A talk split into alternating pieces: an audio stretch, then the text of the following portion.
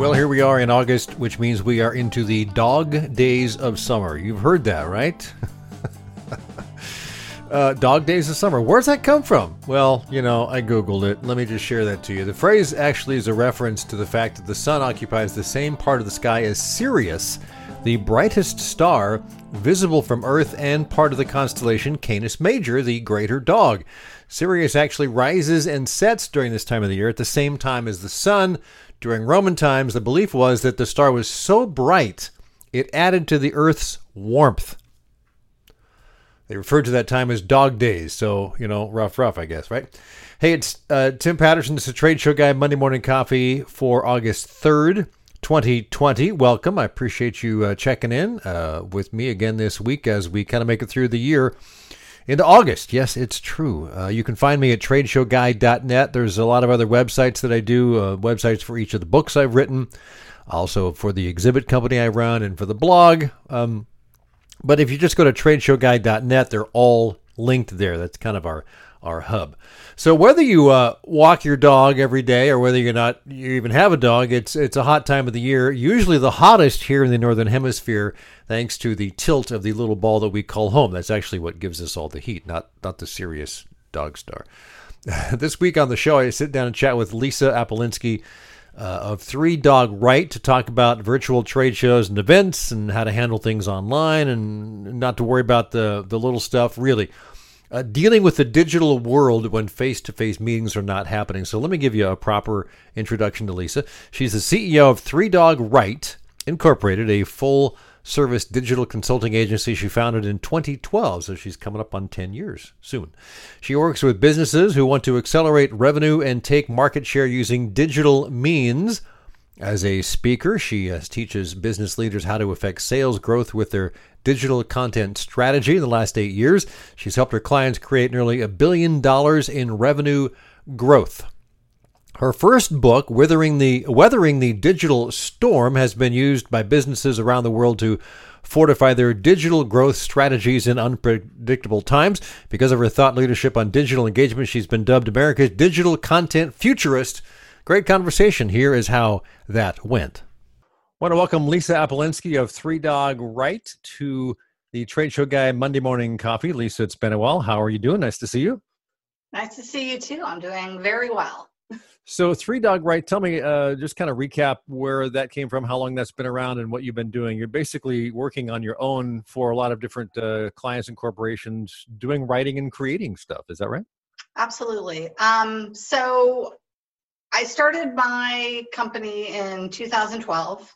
Um, and at that time, if you recall, the focus was on blogging. So yes. was all about creating blogging content. Um, that information and that focus has kind of come full circle now. Um, digital content really is key at this point to any engagement. And that includes, you might not think about it, but that actually includes podcasts, yep. webinars, virtual oh, yeah. events. All of it is content because we are educating, we are informing, and we are entertaining. And creating that content, especially in this new normal that we're in, where everybody is online all the time, um, they're looking for content that will actually help them solve problems. Um, I've seen an interesting shift in everything that we're doing in terms of digital content. There's still some people that are trying to hold on to what we used to do. Yeah. Um, you know, change is change is hard for everybody, and we know that. But this is a really, as far as I'm concerned, this is a really exciting time. You know, it's um, funny you talk about change and embracing change. I've always kind of had the mindset over the years of embracing change, and I, I suspect, I thought about it, I, this is more more difficult for me to do that at this point than a lot of other times in my life. But having said that, I realize that you kind of have to do that, and a lot of companies I see are really embracing change. I've seen some organizations. I know NAB had a virtual event for their NAB show, which normally would have been in. Uh, in April in Vegas, and some other companies have done uh, their virtual trade shows, as you were, uh, virtual expos with speakers and content and all that sort of, sort of stuff. So certainly, a lot of companies are making their way forward. And I think the the mindset at that point of doing that, coming out of March and April, was, oh, fall will come, shows will come back, and you know this will be temporary. And it's turning out to be, if it is temporary, it's not the temporary that we thought. And so we're kind of heading into the fall show season, and a lot of the shows are not happening. I know that uh, shows in uh, January, CES is now going to be completely digital. I just heard that I think yesterday or the day before. Yep. Uh, and that's a really big show, and that's a really big decision. And and part of the uh, press release, I'm just kind of riffing off of it, uh, and I'll get back to you. Is that they, they, said that's a more expensive way to go, really, which I thought was interesting. Um, but they just decided to do it just be to keep people safe, and it's just a different world. Absolutely, absolutely, and like you said, I mean, we're going into the fall trade show season. And the question now is how do associations pivot? Yeah.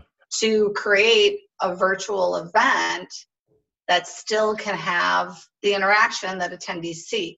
Um, I think it's great that they're moving into a virtual event. Um, as you and I know, being in this industry for so long, there have been attempts to do some kind of a virtual hybrid, but then we kind of went away from that and went back to oh let's do in person and yeah right yeah because the there's so much value I mean, in person I, I agree uh, uh, yeah.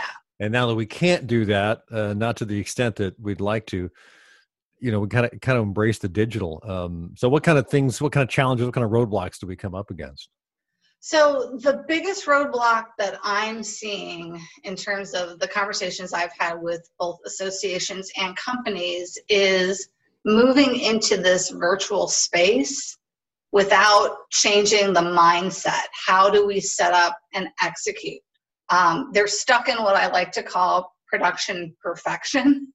Um, you know, when we've done in person trade shows, they have that down to an absolute machine science, right? I mean, everything just goes one after the other. They have that locked down and everything is seamless.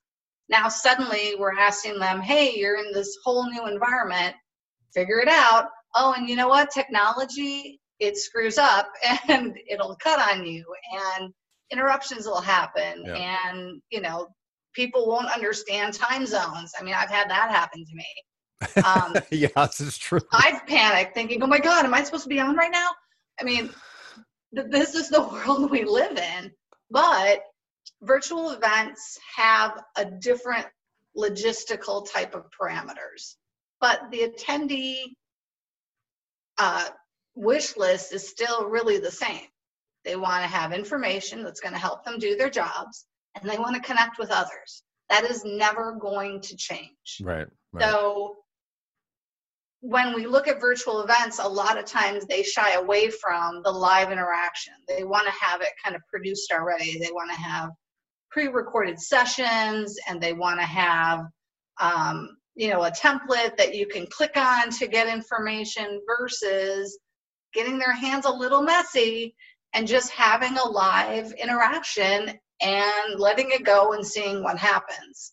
Um, I think when they choose to kind of strip it down and have a very polished type of event, and I'm not saying that's bad, I'm saying that they miss, as far as I'm concerned, a key element that both attendees and exhibitors are looking for, which is to be able to have that live interaction and to be relatable um, there has to be a relatability there. Right, the spontaneity that comes from live is is not there on a canned thing. No, at least not no, to not at all. Yeah, yeah, yeah. And and you know when we ask questions to exhibitors or to speakers, our first question is answered, and then two more pop up behind it. Right. Right. So it allows us to kind of delve a little deeper into what does this audience really need from me? What can I really provide to help them solve problems. Um, and it's not me giving an infomercial and talking about how great my company is.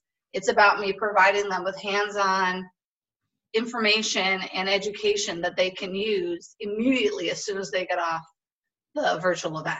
Yeah, I think um, you know the attendee perspective is interesting because uh, a lot of attendees they're they're sitting there in their office or more likely at their home office and so there's mm-hmm. obviously a lot of distractions and a, a, lot of people especially with the the way the the whole media landscape has evolved in the last 10 years to where you're consuming at your at your leisure at your time at your place uh, TV shows being the big thing, you know, you don't have to sit there and watch and wait for your show, wait for friends to come on.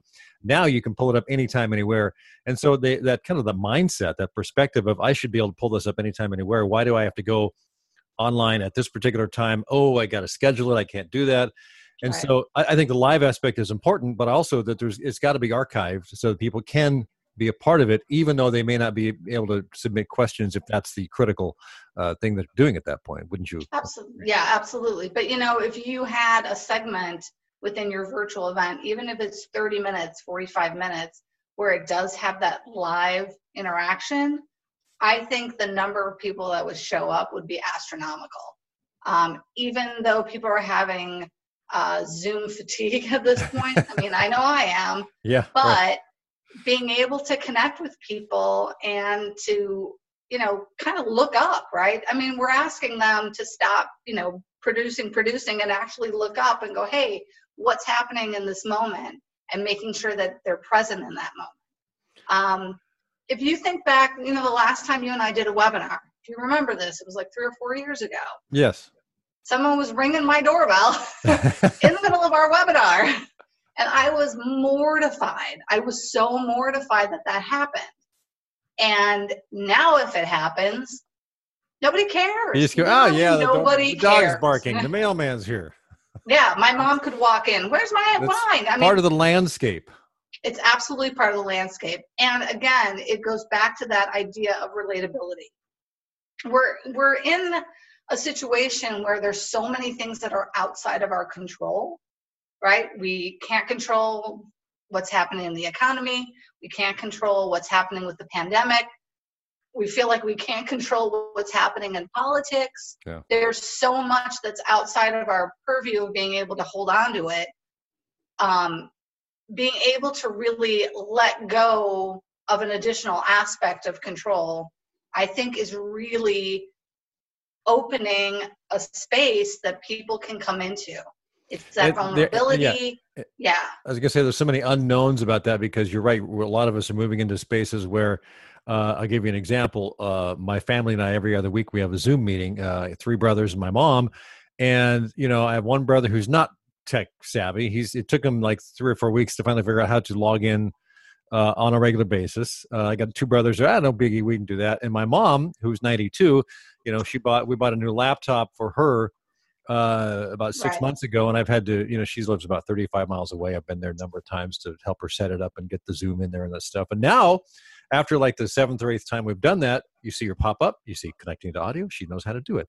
But just, that's like three things she knows how to do on the computer. But it does take some time to adjust to all of that stuff, even if it's as simple as that.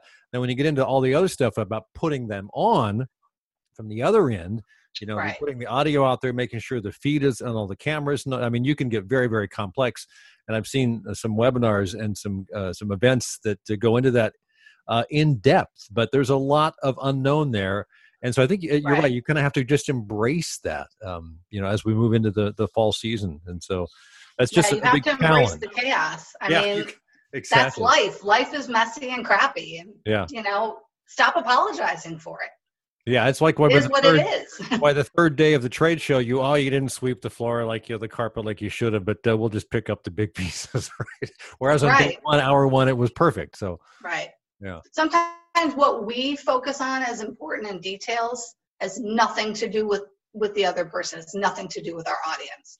And um, I was actually having a conversation yesterday with uh, Joe Angel, who's the president of PMMI Media Group, and we were talking about that. And he was like, you know, a lot of speakers sometimes want to hold their information close to their chest. And we're in an environment where they want to get together and talk about solutions. And everyone benefits from that. Everyone. Yeah, I've seen some presentations uh, where the guy goes to his uh, PowerPoint deck and all that, and that's nice to see that And uh, it's interesting to me, and when you're doing it live, you want as little information on as possible because you're going to talk about what's up there. You don't want to fill it with bullet points because that just you're going to read the bullet points. Whereas on on a Zoom webinar, it's almost as if you need that information there. And at the end, I was really grateful that they made that. Uh, if you want a download of that, go here. So you can uh, have that and look at it at your own leisure. You can go back and look at that. I think that was very valuable. So there is some differences between doing like that kind of presentation live versus doing it in a session online to where you're sharing that. Uh, what right. do you think about that? Yeah, I totally agree. Anything that allows the audience to get tools to help them solve problems is always the right choice. Right. Um, and it's not about me coming in to save the day as the hero, it's me giving the tools to the audience so they can go out and do the hero. So that's I I think that's great to be able to share share as much as you can. I mean, if you give away 80% and and that's okay, you're okay with that, your audience will absolutely love you and it gives you long-term relevancy in the end because they know you're someone who has information that you're willing to share with others. So let's uh, you, you obviously work with some of these companies that do that. What kind of things are they running into? How often are they doing these types of meetings? Are you working with organizations that do like once a year for big events, or is it more like a, they're working with clientele? And and so how do they gauge the the the I guess the the cadence of how often they do something like that? That's pretty critical question for a lot of companies. I think is how often do we put ourselves out there? How often do we invite people? So they aren't burning out, but we're still getting the information out there. What kind of uh, answers so, are you getting? I think for associations, I mean, I think for this fall, um, this is going to be a great test for them to mm-hmm. see how they show up and what they provide. Um, I think having even a portion of a live interaction uh, event within the virtual trade show will absolutely provide a lot of value.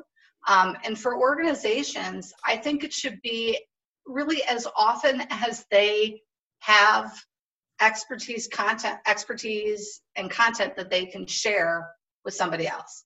Um, and again, I don't think it has to be overproduced or you know cost you know tens of thousands of dollars to do. Right. I you know I mean if you're really budget strapped, you could take a phone and do Facebook Live and talk for 10 minutes where you're sharing, you know, three tips on something that someone can immediately use and then, you know, have it available and then, you know, post it and email it out. I mean, that's that's like the lowest of, of the low of budgets, right? Like yeah, and, and your uh, shoestrap. I think so, a lot of the people you're probably talking to are solo entrepreneurs or or working uh, on a single business uh, i mean just themselves or maybe one or two people. So that makes sense for them but then you're also you know there's companies that have 100 employees uh, 5000 employees that they've got a whole different range of of options that they can can look at. But you're, you're right. I think the the as long as you're getting the uh, engaging content out there on a basis that people remember you uh, that is probably the critical point. I mean, I subscribe to a couple of people that do uh, sales training and that sort of thing, and, and, every week or two they're doing a webinar or they're on Facebook uh, every day. I know that when this pandemic started, Jeffrey Gitomer, the sales guru, was every single day he was on uh, Facebook Live for half an hour, forty five minutes. I think he's pulled back from that, but that went on for like hundred days. Uh, right. You're just right. sharing thoughts. He was meandering, and it was kind of interesting. If you like that style, it was great. Um, so, but uh, yeah, absolutely. You have to find absolutely. out what fits fits you. I think that's really a big part of it. Yeah, and it you know many hands make the burden light. Yeah. So if there are other people in your organization that you can interview that can um, help you with with content, and it doesn't have to just be a webinar. I mean, you could provide uh, an article or a blog on some tips, and then follow it up with a webinar if people ask more detailed questions or do a recording and and share some information and then ask people to have questions ready and then a couple weeks later have a live event where they can get together and they can talk about the content kind of like a, a, book club for for webinars. Um, you know there are so many different ways of doing it but to me the key is you have to be willing to to jump into the pool first. Right, right. Um, there are a lot of people that are holding back on, well, what are other people doing with live interaction and, and webinars? And, you know, I'm not really sure what I should do. And my tip is the first one out the gate is the one who sets the standard for all. Yeah. If you're the one who's leading, everyone else follows you. So if you create content and a live interaction that works for your company and your audience, everyone else is going to try to play catch up. And they're going to compare it against the original, which is you. Um, and you're not going to have competitors in that space for a while because they're going to go, oh crap, and they're going to have to try to to catch up to get into that space. Um, that's the fastest way that you can take uh, market share and accelerate your revenue is to be the first within a space or the only within a space. Me too strategies don't work. yeah, yeah, exactly.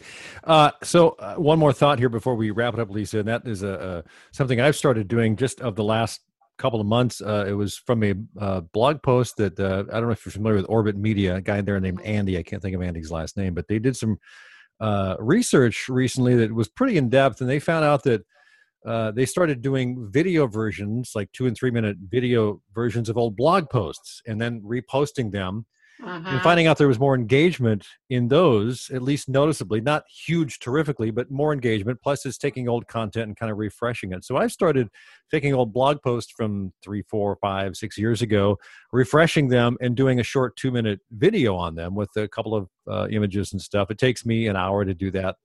I do that once a week, and uh, I'm just curious to see how that uh, you know, if it does cause more engagement, um, haven't noticed anything yet, but again, it's early, and so we'll just see how it goes. But it is another way to get out there. And I think it also uh, it's there's a low barrier to doing that because a webinar you've got to invite people, you've got to schedule it, you've got to get a lot more going on there. And this is just kind of a shorter way to put out content that you hope is valuable to some people. I'm just curious if that uh, has resonates with you, if you've, you've seen that before. Absolutely. If there's any way you can repurpose content you have I think that's key. People take content and um, absorb it in different ways, right? Some people like to read a blog, some people want to watch a two minute video, someone wants an infographic, right. um, someone wants an in depth white paper, someone wants a webinar, someone, there's so many different ways. Um, I think a big key to when you are creating content, people do like to smaller bites. It it's and I think this is a Japanese uh, saying, it's easier to take many small steps in the right direction than one giant leap with the possibility of falling back. Right. so, and I love that. I'm like, absolutely. Yes. And we it's can all a lot take less one scary step, yeah. for you, right? I mean, if you're not sure and you do something small, you gain a little confidence, and then you can do the next and the next and the next. And it also allows you to test different types of content, what works, what doesn't, without a huge investment. And your audience will start to tell you if you will if you have that availability of comments and you know having people give you feedback which way they want to go with your content and right. when you do the live interactions and you pepper those in you get immediate feedback from your audience about what they like and what they don't. Yeah, and so- you learn about their their needs and their issues in a very different way. Agreed. There's value to all sorts. Every every type type of uh, content you put out there, I think there's some value to it, and there's some trade off as well. Lisa Apolinski of Three Dog Write. I really appreciate you spending some time on uh, the the the morning uh, broadcast here podcast. Where's a great way to connect with you online? Uh, you can go to my website, threedogwrite.com. It's the number three, dog, D-O-G, right, W-R-I-T-E. You don't have to. You don't have to draw the picture of the dog. You spell it out. No, no, I, you don't want me drawing. That's threedogwrite.com. like, oh my god, sick to writing. Yeah. Um, you can also uh, send me an email at lisa at threedogwrite.com. And you know, if you have a question, I, I love to talk about this stuff. I think, you know, yes, there's you live so it. much I can tell. we can do. Yep. Yeah. And I'm, I'm all for, you know, having a conversation. So Well, cool. I, I, appreciate you spending time on this conversation. Thanks again. Appreciate it. Thank you. Thanks again to uh, Lisa Apolinski of Three Dog Write Incorporated for uh, agreeing to sit down and have a nice chat about digital worlds and engagement and all that sort of stuff in a in a trade show event and conference world, which is different than we expected it to be. Uh, you can find links to her website on the show notes at tradeshowguyblog.com if you're not watching that right there now. Uh, this week's One Good Thing, it's a great work of fiction I'm reading. Uh, it's called Island Beneath the Sea by Chilean author Isabel Allende about the founding of Haiti. She's quite the writer. It's quite the book. I'm about a third of the way through, and it's really, really good. Highly recommended. Uh, again, uh, Island Beneath the Sea by Isabel Allende. Good stuff. That wraps it up for this week's Trade Show Guy Monday Morning Coffee. I do appreciate you hanging out and checking it out. Uh, whether it's like, you know, on Monday, the 3rd of August, or whether it's a week or a month or six months later. Glad you ran across this uh, online because it's just going to exist there forever. TradeShowGuy.net's the place to find all the stuff we do here at Trade Show Guy Exhibits. again, I'm Tim. Thanks a lot.